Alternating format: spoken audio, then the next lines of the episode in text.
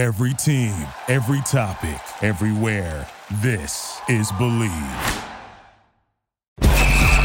Welcome to the press row. Behind the scenes stories from the world of sports media. Press row. Insight and interviews from around the sports world. Now, here's your host, Jonah Siegel. Thanksgiving edition in the press row. Jonah Siegel here in Seattle. This has been one of the craziest weeks I can remember. Uh, just nutty, nutty all over. Every day, breaking news, all kinds of crazy stuff going on.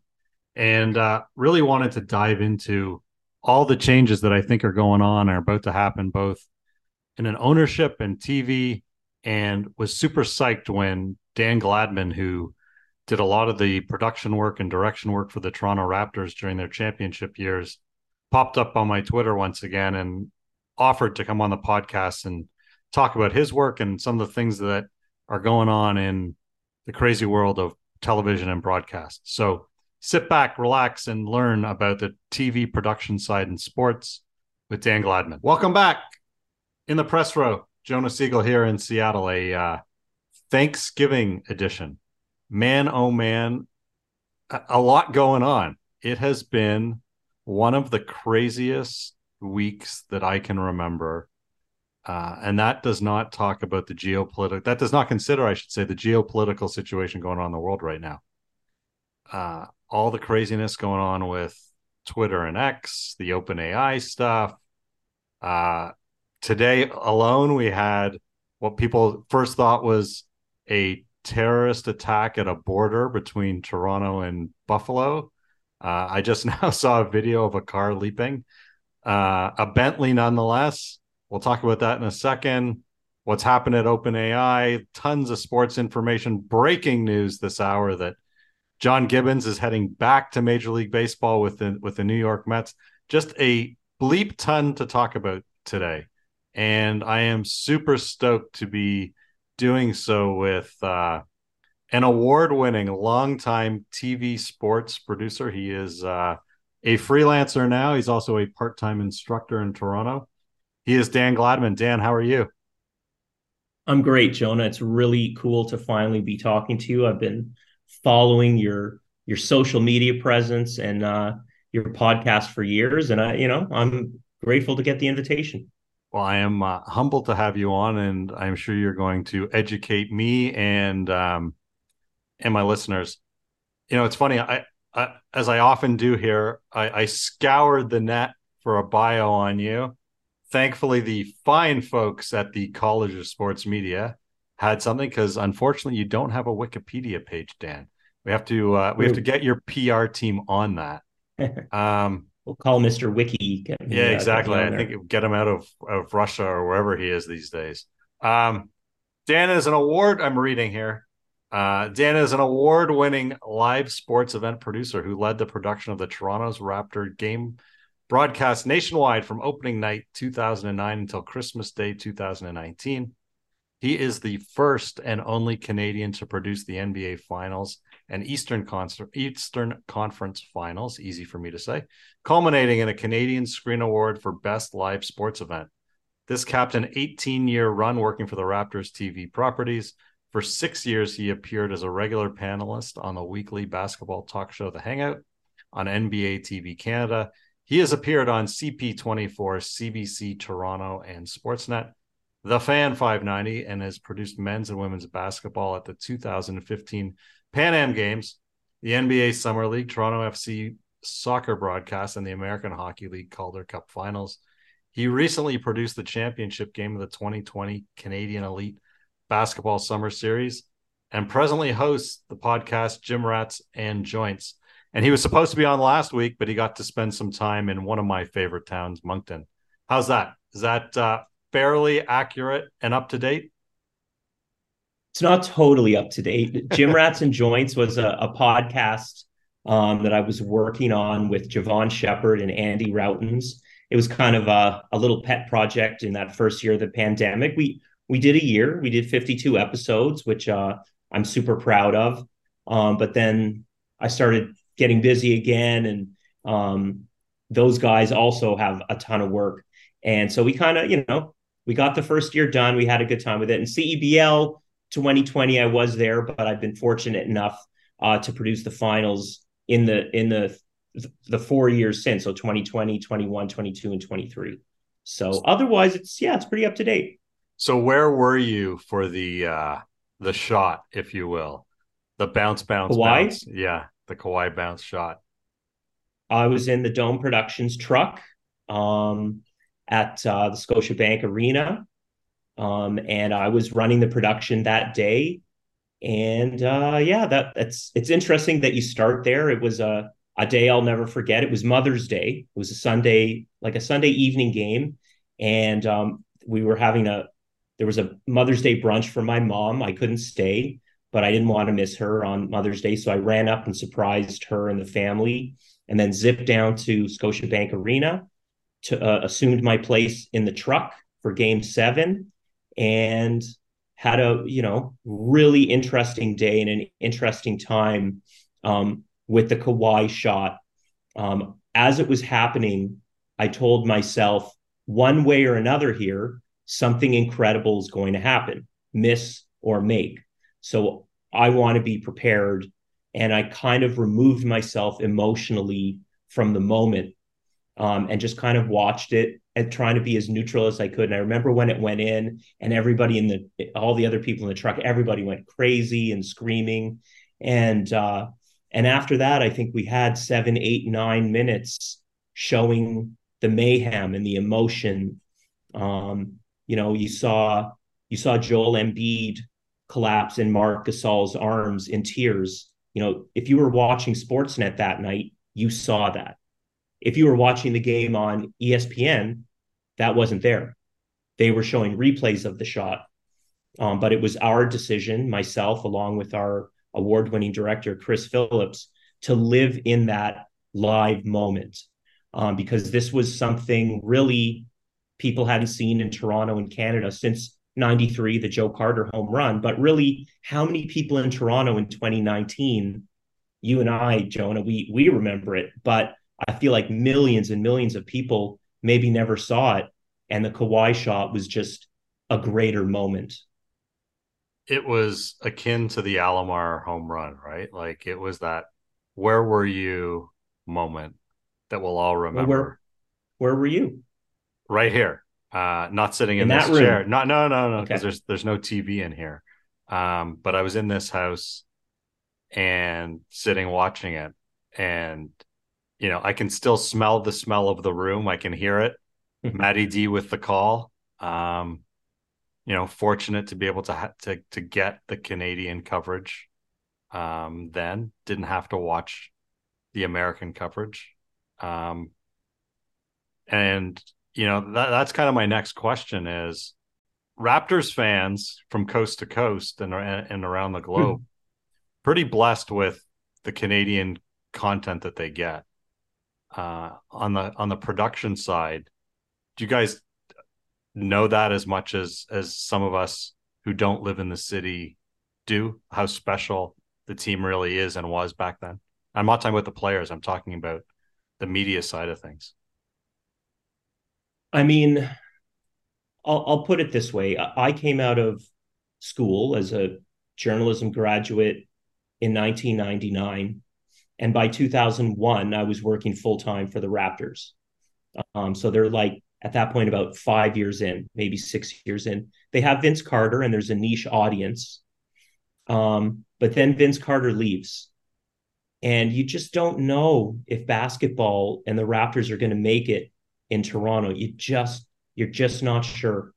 Um, the the place was generally full every night, but the team wasn't very good, and the television ratings just weren't there. Um, if we got a hundred thousand viewers you know, that was cool. But then one year TSN2 came in and Rogers wouldn't carry it. So for an entire year, an entire generation of Raptors fans didn't even get to watch them. I had Rogers at the time. I didn't have I couldn't get TSN2. I would have to go to work um, in order to watch the game or find someone who had Bell. So there were a lot of low points. So to get to where we were and to be personally involved in it, to be on the road with the team for 14 years, um, to be on the on their charter, uh, to check in at hotels with them, to see moments start to happen like Kyle Lowry and DeMar DeRozan being named All Stars for the first time. You know that in their lives that's big. It, to the fans, that might not seem like something, but there was no guarantee those players were going to be All Stars. All of a sudden, under Coach Dwayne Casey, they're becoming All Stars. They're becoming popular, and now they're selling basketball in Toronto and Canada again. Now you get to the playoffs in 2014, Eastern Conference Finals in 2016 against LeBron, and now we're seeing it. People like myself, the people I worked with for years, Leo Rautins, Rod Black, Jack Armstrong, and people within the team, other staff people, to feel what it was like when that switch got turned. And not only the Raptors becoming good and popular and famous in the country, but the sport itself. I always feel like we were selling the sport.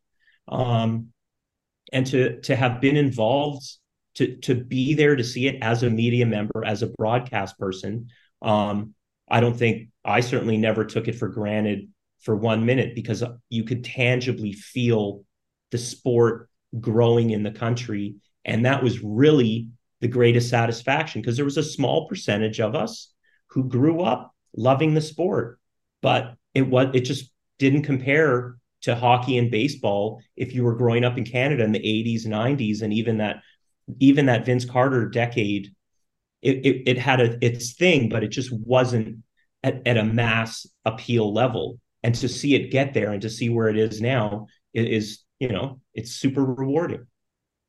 So I'd be remiss if I didn't ask you how you feel about the team now. It's certainly, you know, we always joke that once you win, um, it's good, it's great, and that carries you for a while. Uh, it's been a challenge since, for sure. Um, before we got on, I was looking at at X. I guess I'm supposed to call it formerly Twitter, which I think is just moronic, but whatever. And uh, people were saying that you know you shouldn't be mad at the. There was this chorus of don't be mad at the Raptors because you forget how bad it used to be. And I looked and they were getting hammered early tonight by Portland uh, again. Uh, should we? I think be... they're playing Indiana. Is oh, sorry, Indiana I thought thought thought it was Portland. Well, yeah, I can look I while you're while you're answering. I will look. But okay. how concerned should we be about the the recent uh, downturn in performance of the team? Well, uh, I'm going to phrase everything by saying that um, basically from 1999 2000 until 2019 i watched every toronto raptors game i mean i was at most of them home and away um, but since i left the company i really i i, I really haven't watched um, I don't watch them. I keep an eye on things. Um, I'm generally aware of the games. Um, one of the first jobs I had after Life After Raptors um, was producing a morning show at BNN Bloomberg, and I was my alarm was going off at 4:15 a.m. I was arriving at work at 5:15, and my show was on the air at 8 a.m. So I was going to bed before most of the games even started. Um, and I just kind of got in the habit of of not watching. Um, and you're really the first person to publicly ask me what do I think is going on with the team. And as an outsider now, it's been hard watching champion the champions leave one by one. Um, I mean, I don't think it was a surprise that Kawhi left. But then Kyle Lowry left. And then Fred VanVleet left. Um, and they didn't get anything in return. Um, and then you, you hear these reports like what's going on with Pascal Siakam. And I think that in the the really golden years 16, 17, 18, 19, you didn't really hear things like that. You didn't hear negative negative stuff and no one was leaving because everyone knew how special it was. Um, I look at I look at the roster and there are several very talented basketball players. But I feel like three of them I don't want to say are the same guy, but you're you're you don't have a lot of variety in skill sets. And so I think from a roster makeup position, I think there's some work to do. Um, but overall, I, I I don't know what direction the team or the entire organization is going in. I, I worked on Toronto FC games um, this in this calendar year. Um, I I witnessed the Maple Leafs win a round of the playoffs and then get handled in in the second round.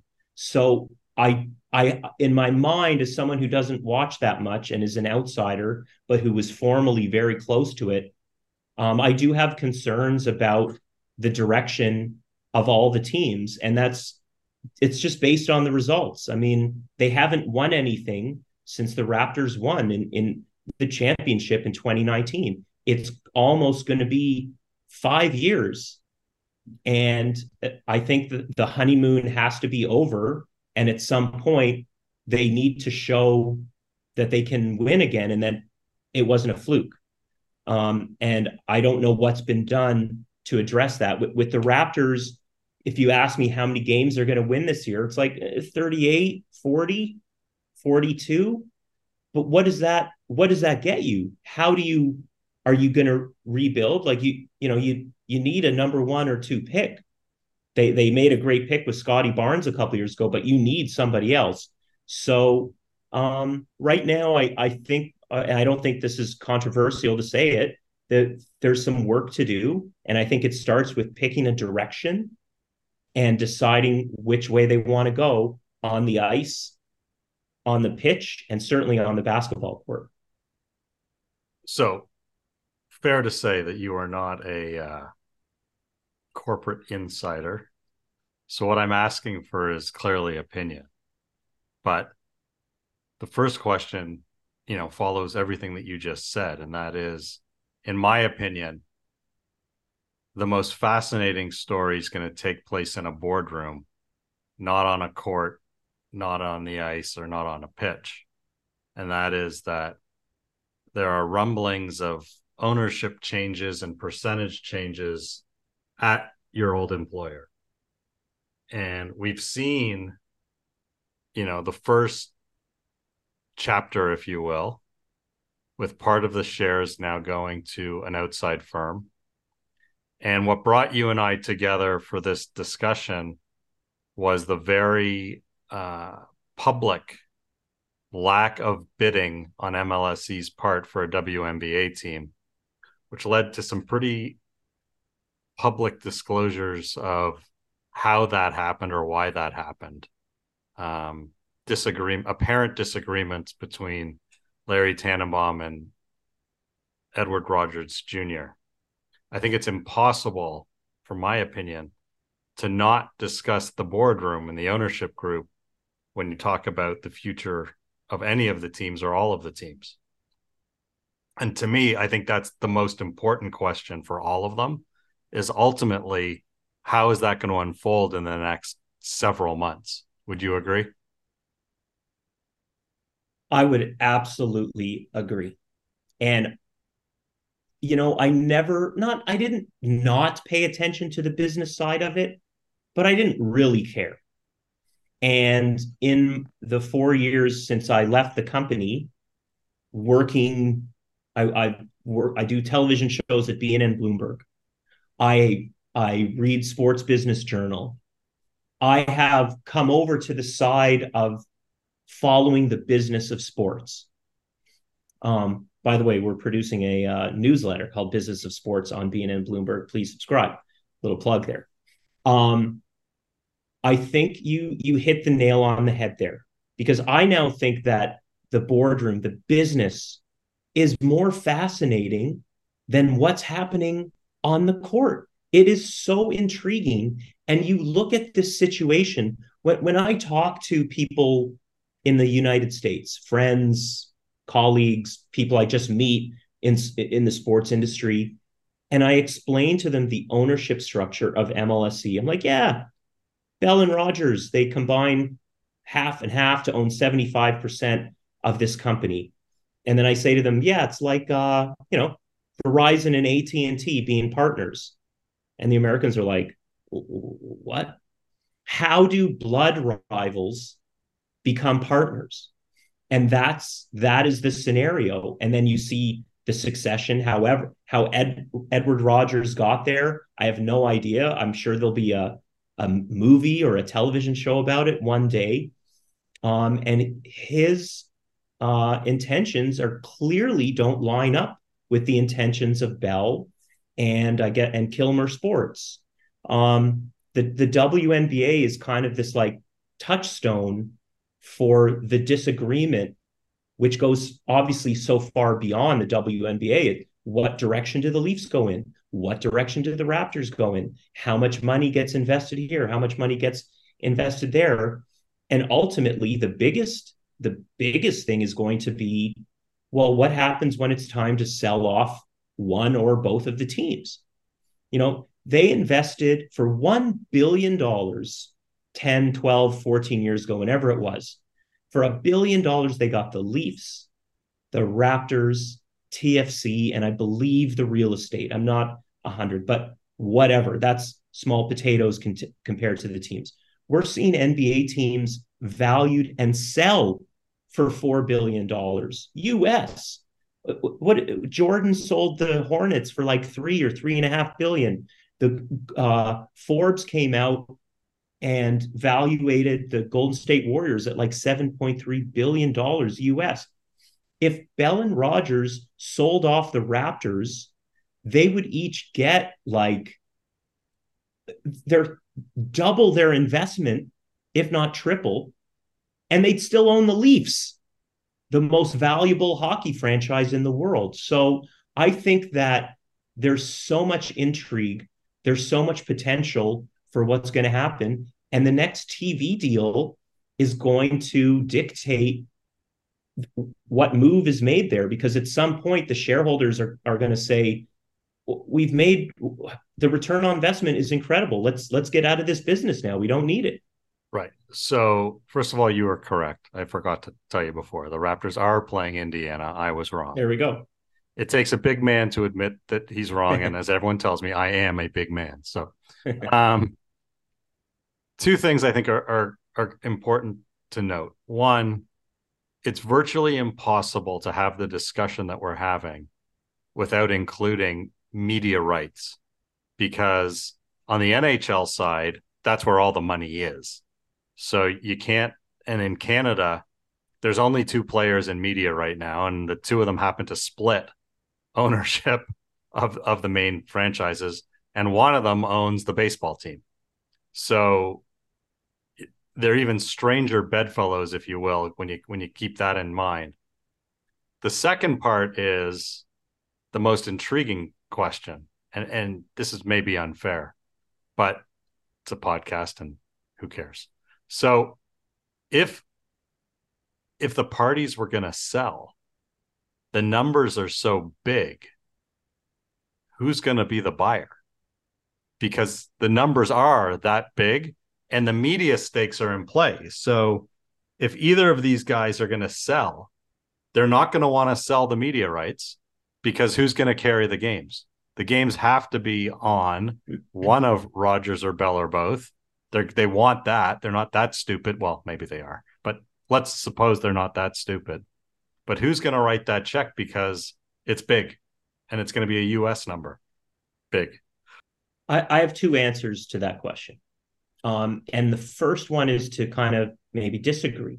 Okay. Who says the games have to be on Sportsnet or TSN? Why?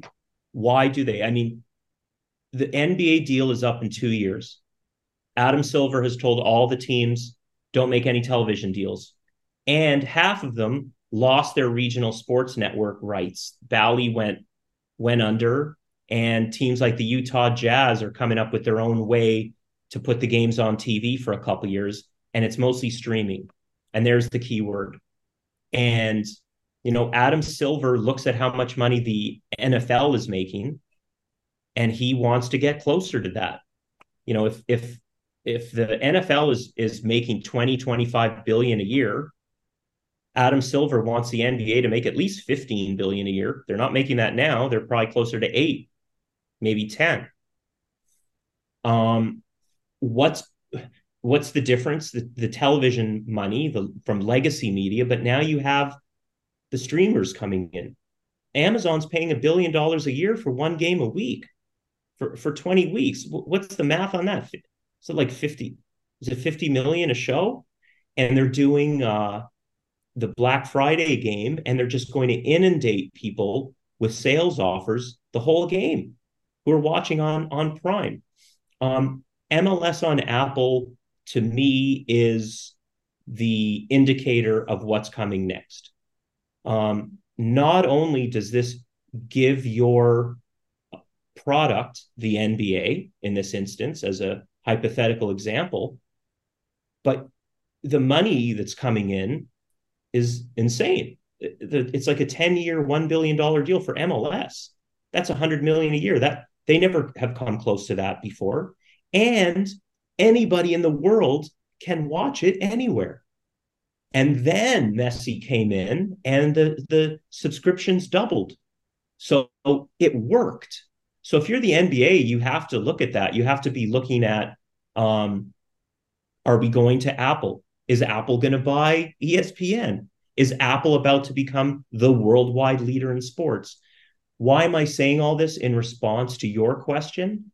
To me, if Apple or or Netflix or one of these giant streamers becomes the the the rights carrier to the games, even a, a percentage of it, what do Rogers and Bell care if it's on TSN or Sportsnet?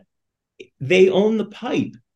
So even if you're watching it on Apple or Prime, one way or another, you're paying Bell or Rogers to watch.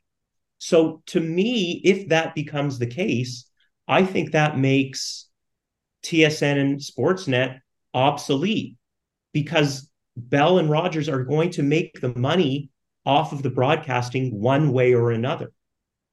So to me, that is it has to be considered in the next business maneuver. And if you look at the Jays, remember they were owned by, well, I guess they were owned by Labatt, but then Interbrew bought Labatt. So to answer that question a little more simply, I think you, if you're going to sell one of the teams, it would be to a, uh, a foreign owner, a foreign investor, or if you look at how the NBA is doing it, some big hedge fund. Right, that's who owns the Milwaukee Bucks. Right. So, I think the biggest difference, in my opinion, and I'm not saying you're wrong, the biggest difference in the NFL is Thursday to Monday. You know, Thursday there's a game. Sunday there's a bevy of games Monday there's a game, maybe two. The NBA, you've got to fill seven days a week full of entertainment.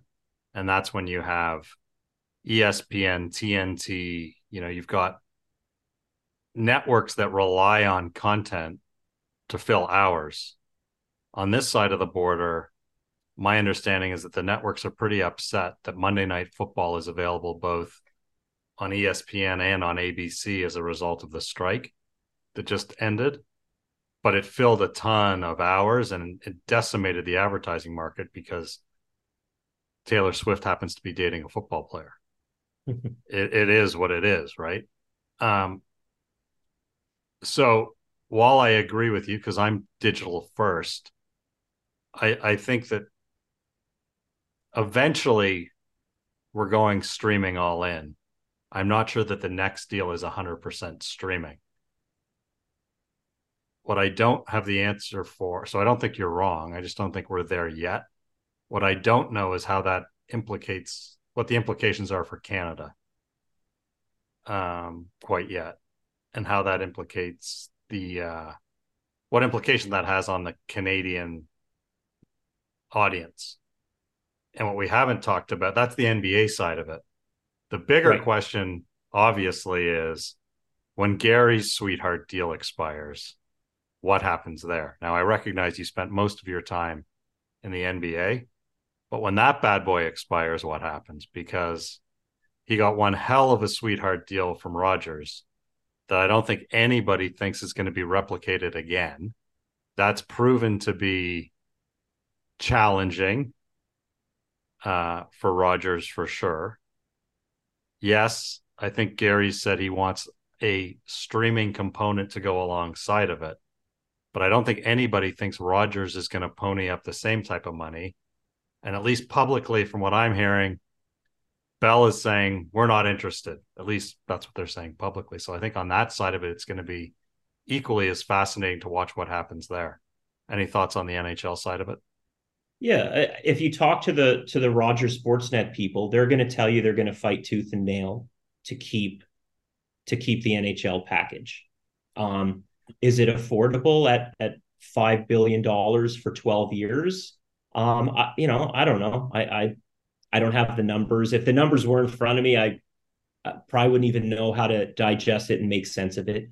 I have my pie in the sky dream, would which would be for for the three networks in Canada to just split it up and just share it. Um, they, they do this in the states in the NFL if the Americans can do it, why can't we? And then, you know, you can have um, Sportsnet has its precious Wednesday night game of the week. You give TSN the Friday night game of the week. You give CBC its hockey night in Canada where it belongs. Um, and maybe all three of them come together, pony it up, and they share it. And you rotate the conference finals and the Stanley Cup final every year again, just like they do with the Super Bowl, just like they do with the NFL conferences. Now, that's my hippie utopian version of it. Um, again, I don't know if the Rogers board and the Bell Media board are, are willing to do that. I don't know if Bell Media is is interested in spending that kind of money. Um, I know everyone at TSN is, but but they're owned by Bell Media, and you know Bell Media is making cuts you know, I, I, they're not necessarily investing as much in in productions, right? You know, those those games are really expensive. And what what if Apple comes sniffing around or Prime or YouTube? What if they have have this sweetheart? What if they come to Bettman and they say uh, 10 billion? You know, what what does he do then? What his as you called it, his sweetheart deal ends, and he gets a sweetheart deal that's double, um, and all of a sudden Canadians are left in the lurch because it's not on cable TV anymore. But you know, you're digital first.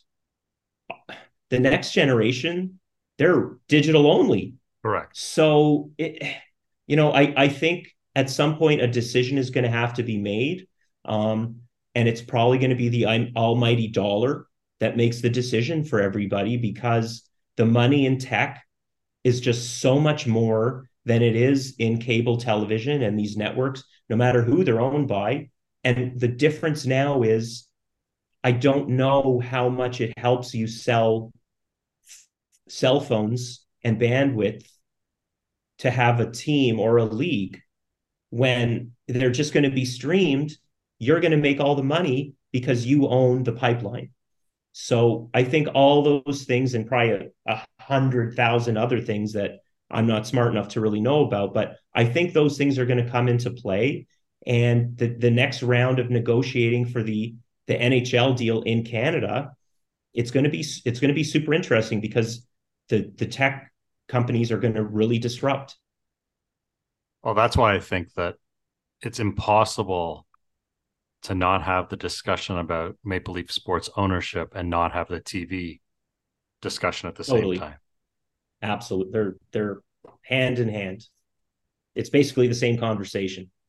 Do you think that the and, and again, I don't know how much time you watch hockey content, but the number as someone who watches a lot and hears from a lot of people, the battle cry I hear a lot these days, unlike the Raptor side of things, I think Raptors fans genuinely love Raptors broadcasts, where I think hockey fans in Canada are really frustrated with the quality of the national broadcasts in Canada versus the the competition right now in the states and that what they see on ESPN and TNT on hockey they find superior to that on Sportsnet Hockey Night in Canada.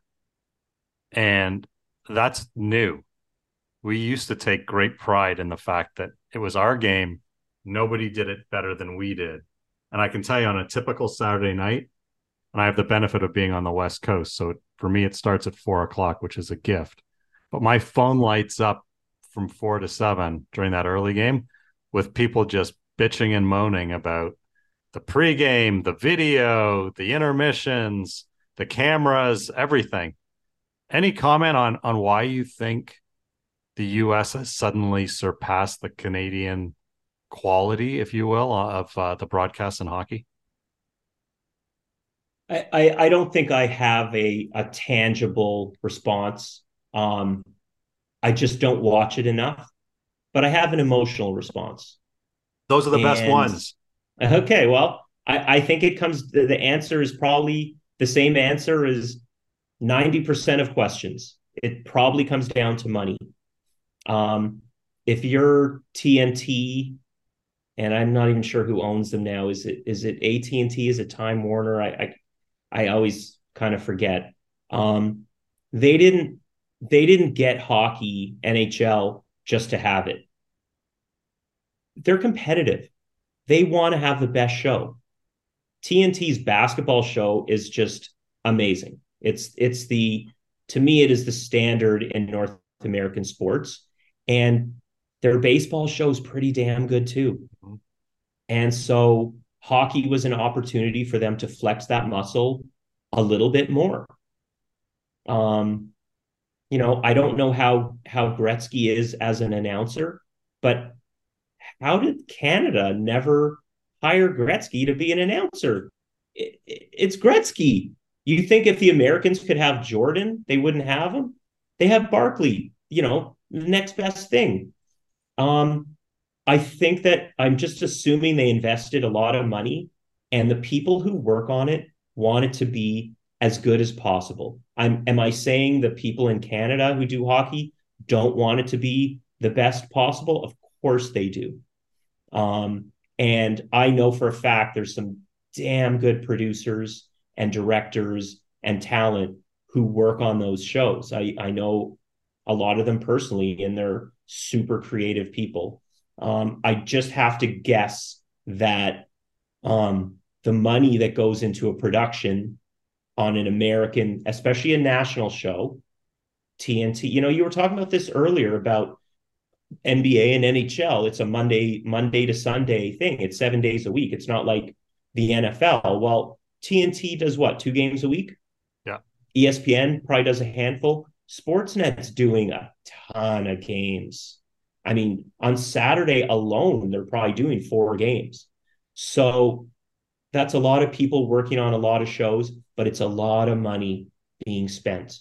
So, you know, I just have to assume the budget um, on a show in the USA allows them to have a show that the Canadian audience might, you know, people rush to judgment on these things, but it's possible that the American show has a bigger budget and therefore it might look better on television right now. So you teach TV production now, correct? That's what you're teaching at the College of Sports Media? I do. Um, I teach a, a, super fun class called live event coverage. um, and you know, it's just the school's great. They they teach them every aspect of sports broadcasting, but this is game coverage. Um, so in this first two semesters of this, I guess, fall term or whatever, so I'm teaching them an open. This is how you start a show you know, on, on the Raptor show, I think we, uh, I used to do six minutes. Um, I'll have these students do three minutes. Um, and it's, you know, here's what the host does. Here's what the analyst does. Here's what I'm looking for in the in the sideline report. The same thing, same thing that I did when I was producing the Raptors. And you know, once they get that down, then we do a halftime show uh, in the last semester, and then you know, then they get into a little bit of play by play and and color of the game. That one, I I'm not. I find that that's very personal. That's everyone has their style, and there really isn't a specific way to do it. You just kind of have to find yourself into it. But but yeah, uh, so I this would be the fourth year I'm teaching that course, and I really enjoy it, and I I keep going back to do it every year. And the beauty of it is, unlike a lot of other universities slash colleges, is that students. This isn't a plug for them, and I am. I there is a reason I'm asking these questions. Um, the students are actually getting practical training so that when they're done and they go to a job, they actually know what they're doing to do the job they're going to be hired for.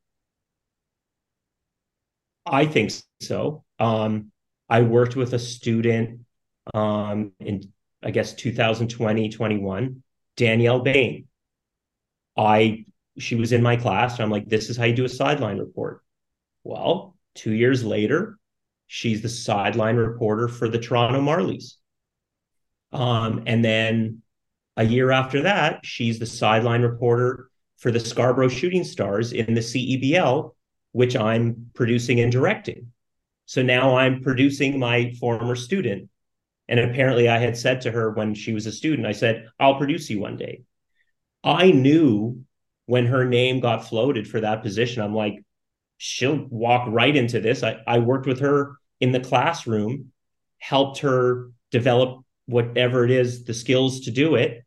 And now she does it. She does it. And she's fabulous at it.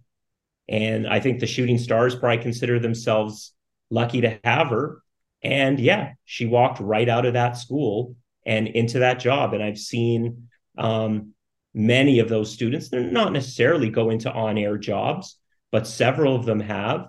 And others have walked into other important jobs in the sports industry for companies that you know have business in in sports marketing and broadcasting. And those former students of CSM College of Sport Media they contribute. All right so you just walked into another question so we got to take a detour. Okay. So this past week uh a female broadcaster admitted for reasons that we don't quite understand that she used to fib on the air um, about sideline reporting, and unfortunately, her name is completely uh, escaped from my mind right now. You know, Charissa. Yeah, what she basically what she basically said on on her podcast with um, what she basically said was, look, there's times where coaches either won't come talk to you or they don't give you anything, and you have to kind of make it up.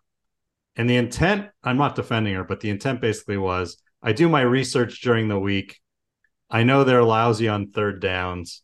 So if the question, you know, if I, if if the producer or director pushes to me, I'll say to him, "Coach said to me we need to work on our third downs," and at least I know that's something that makes sense. I'm not necessarily lying, but the coach actually didn't talk to me. But at least that's something that makes sense. That's what she said. Is that something you used to teach in your class? You know, make shit up as you go along. I mean, um, it was alarming what she said. I haven't actually physically heard it. It in my heart of hearts, I want to give her the the benefit of the doubt, and she was just kind of whistling Dixie on a on some podcast, you know, like I am right now. Um, I don't know if she actually meant that, if she actually goes in and, and makes things up. Um, to be honest, in that class, I did say to some of the students when you're doing the sideline report in this class, I, I didn't say make something up. Well, it, it's tough because in those situations, they're in the classroom, they have 45 minutes to prepare. They can't go and talk to the athletes or the coaches. It's understood you don't make something up. It's it's understood that you're delivering the truth, or at least what somebody told you.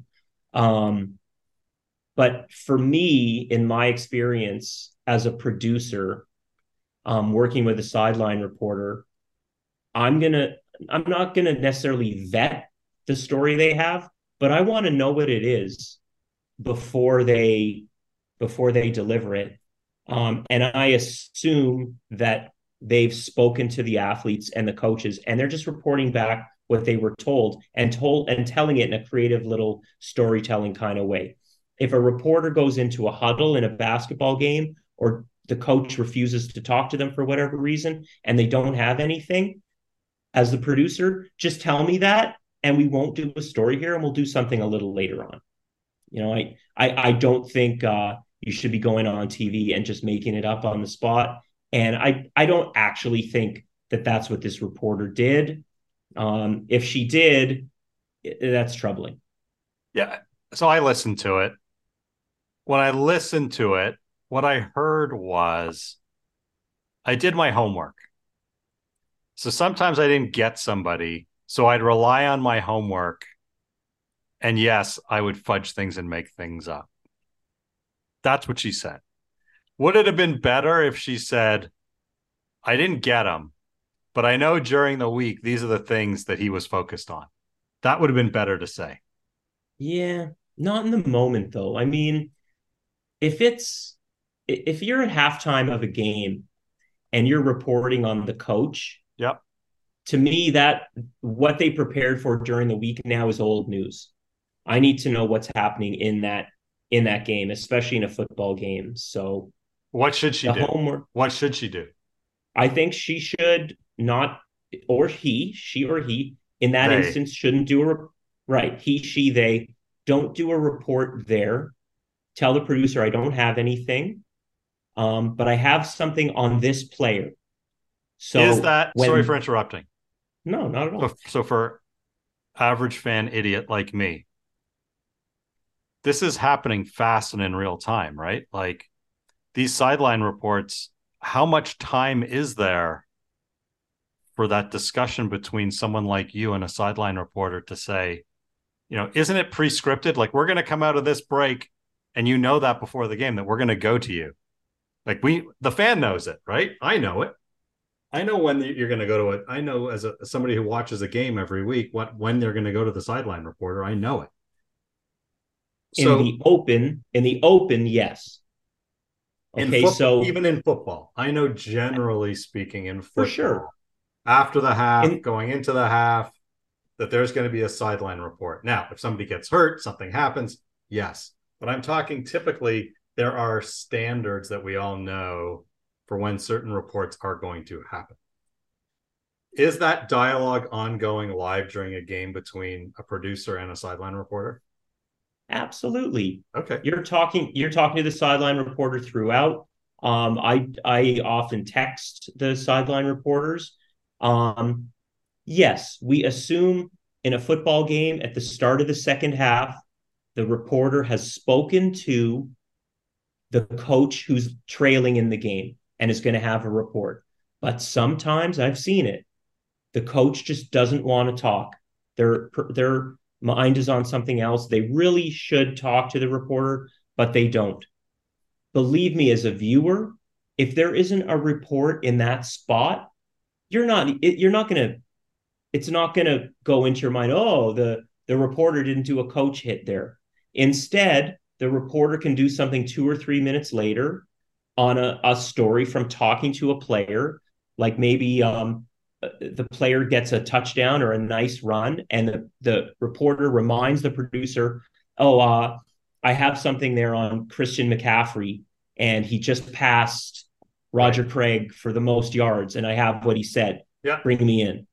Okay. So to me, I will trade off. Um, I will say, you don't have anything from the coach? No worries. Give me something in a couple minutes. Okay, we've we've checked that box. so the reason for what other boxes do we got? Well, the reason for my question wasn't uh, about you teaching, is a couple of years ago, not it may have been last season, out of nowhere during a Seahawks game, I think it was, they broke out the new handheld camera uh, from a sideline, and that was like groundbreaking. Like, holy crap, that is so cool. The gimbal. So, I think that's what it's called. Maybe. Yeah um, as you're teaching classes today, how quickly is technology evolving so that today's students need to be learning and staying abreast of new technologies? Yeah, um, tech isn't really my thing. Um, not, nothing's really my thing, but I try to stay focused on editorial and the storytelling and and that side of it. Um, I don't know if there's a school in Canada um, that's really state of the art in terms of uh, in terms of where the technology is. But you know, there's there are certain things that you're going to just have to learn on the job, and I think we've seen that with that camera you're talking about, which I believe is called the gimbal. Um, you, you, it started on the NFL broadcast. I think you see it on home Raptors games. I, I saw some people doing it at uh, Global Jam this summer, and um, I think that things come up and you just kind of you just kind of learn it. Like the the the sh- tomorrow's shooters are in positions today like uh, they might be a, a cable puller or an audio assist. And as they're working on that job they're learning shooting techniques from the the people who are camera operators. And i feel like a lot of those kinds of things you really have to ultimately get thrown into it and and learn on the job i don't know that you can really simulate shooting an NBA game in a classroom. It's just something that you kind of find your way to. Uh, believe me, by the time you get to the major sports, NBA, NHL, CFL, MLB in Canada, um, the technology there is state of the art. It's not going to be in the schools. So people are going to have to work their way up um, and prove that they can learn each step of the way in order to operate that uh, machinery.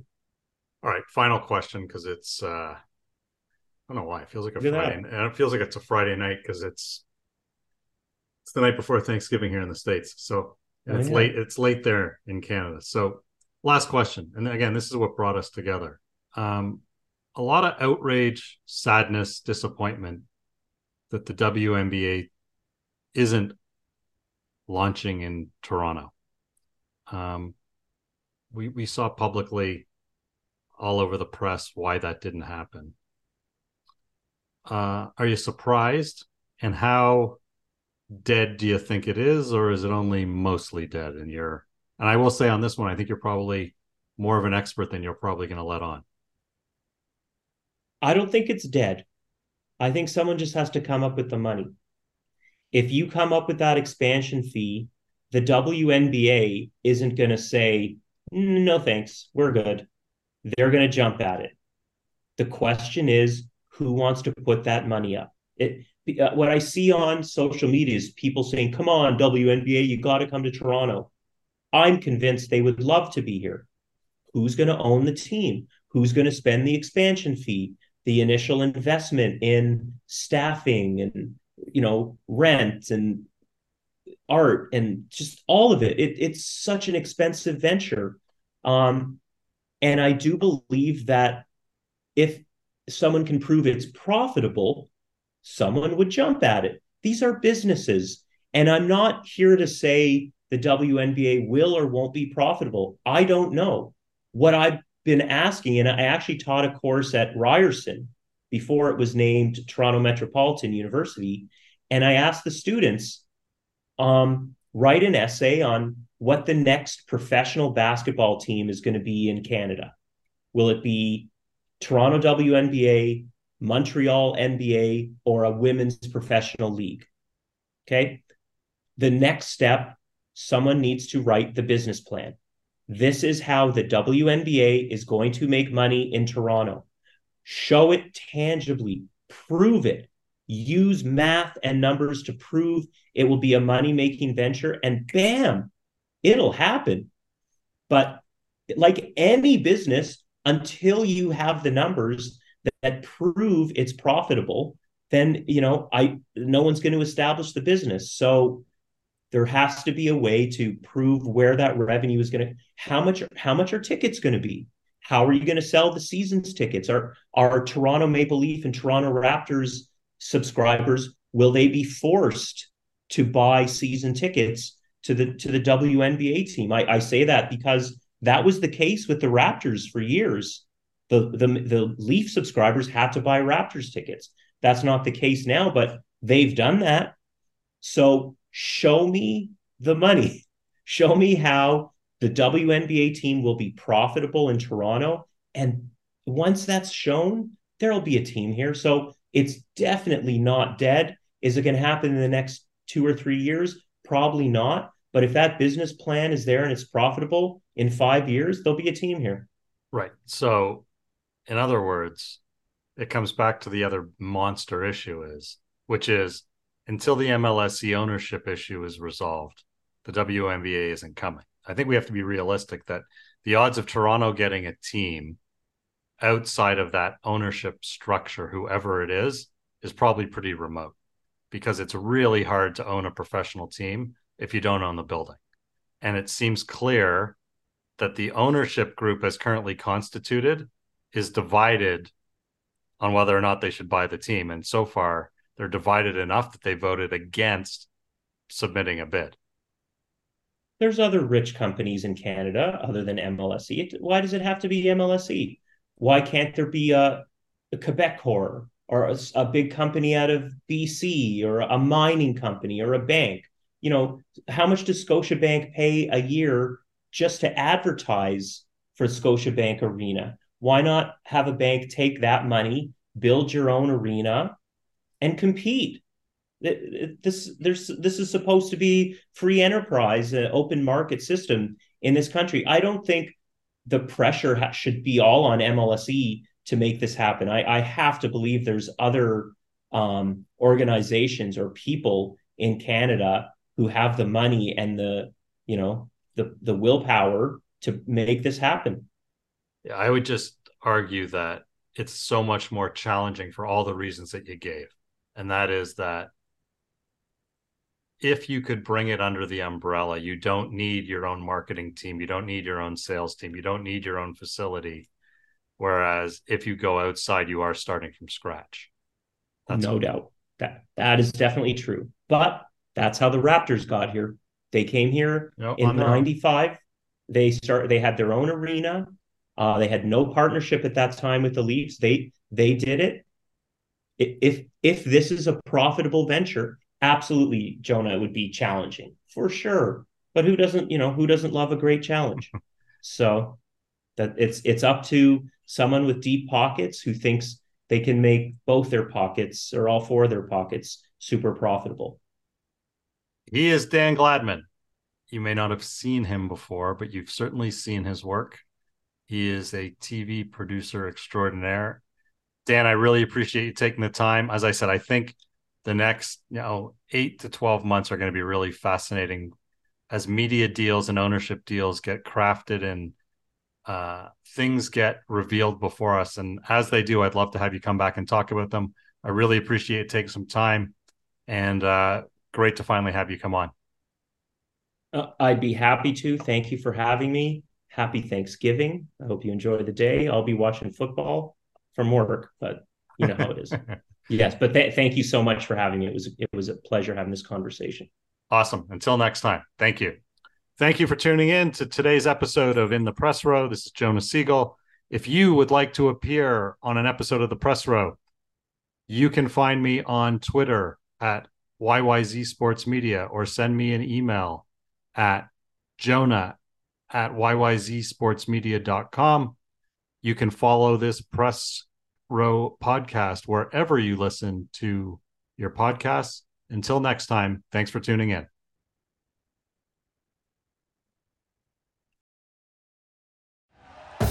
Thank you for listening to Bleav. You can show support to your host by subscribing to the show and giving us a five star rating on your preferred platform. Check us out at Bleav.com and search for B L E A V on YouTube.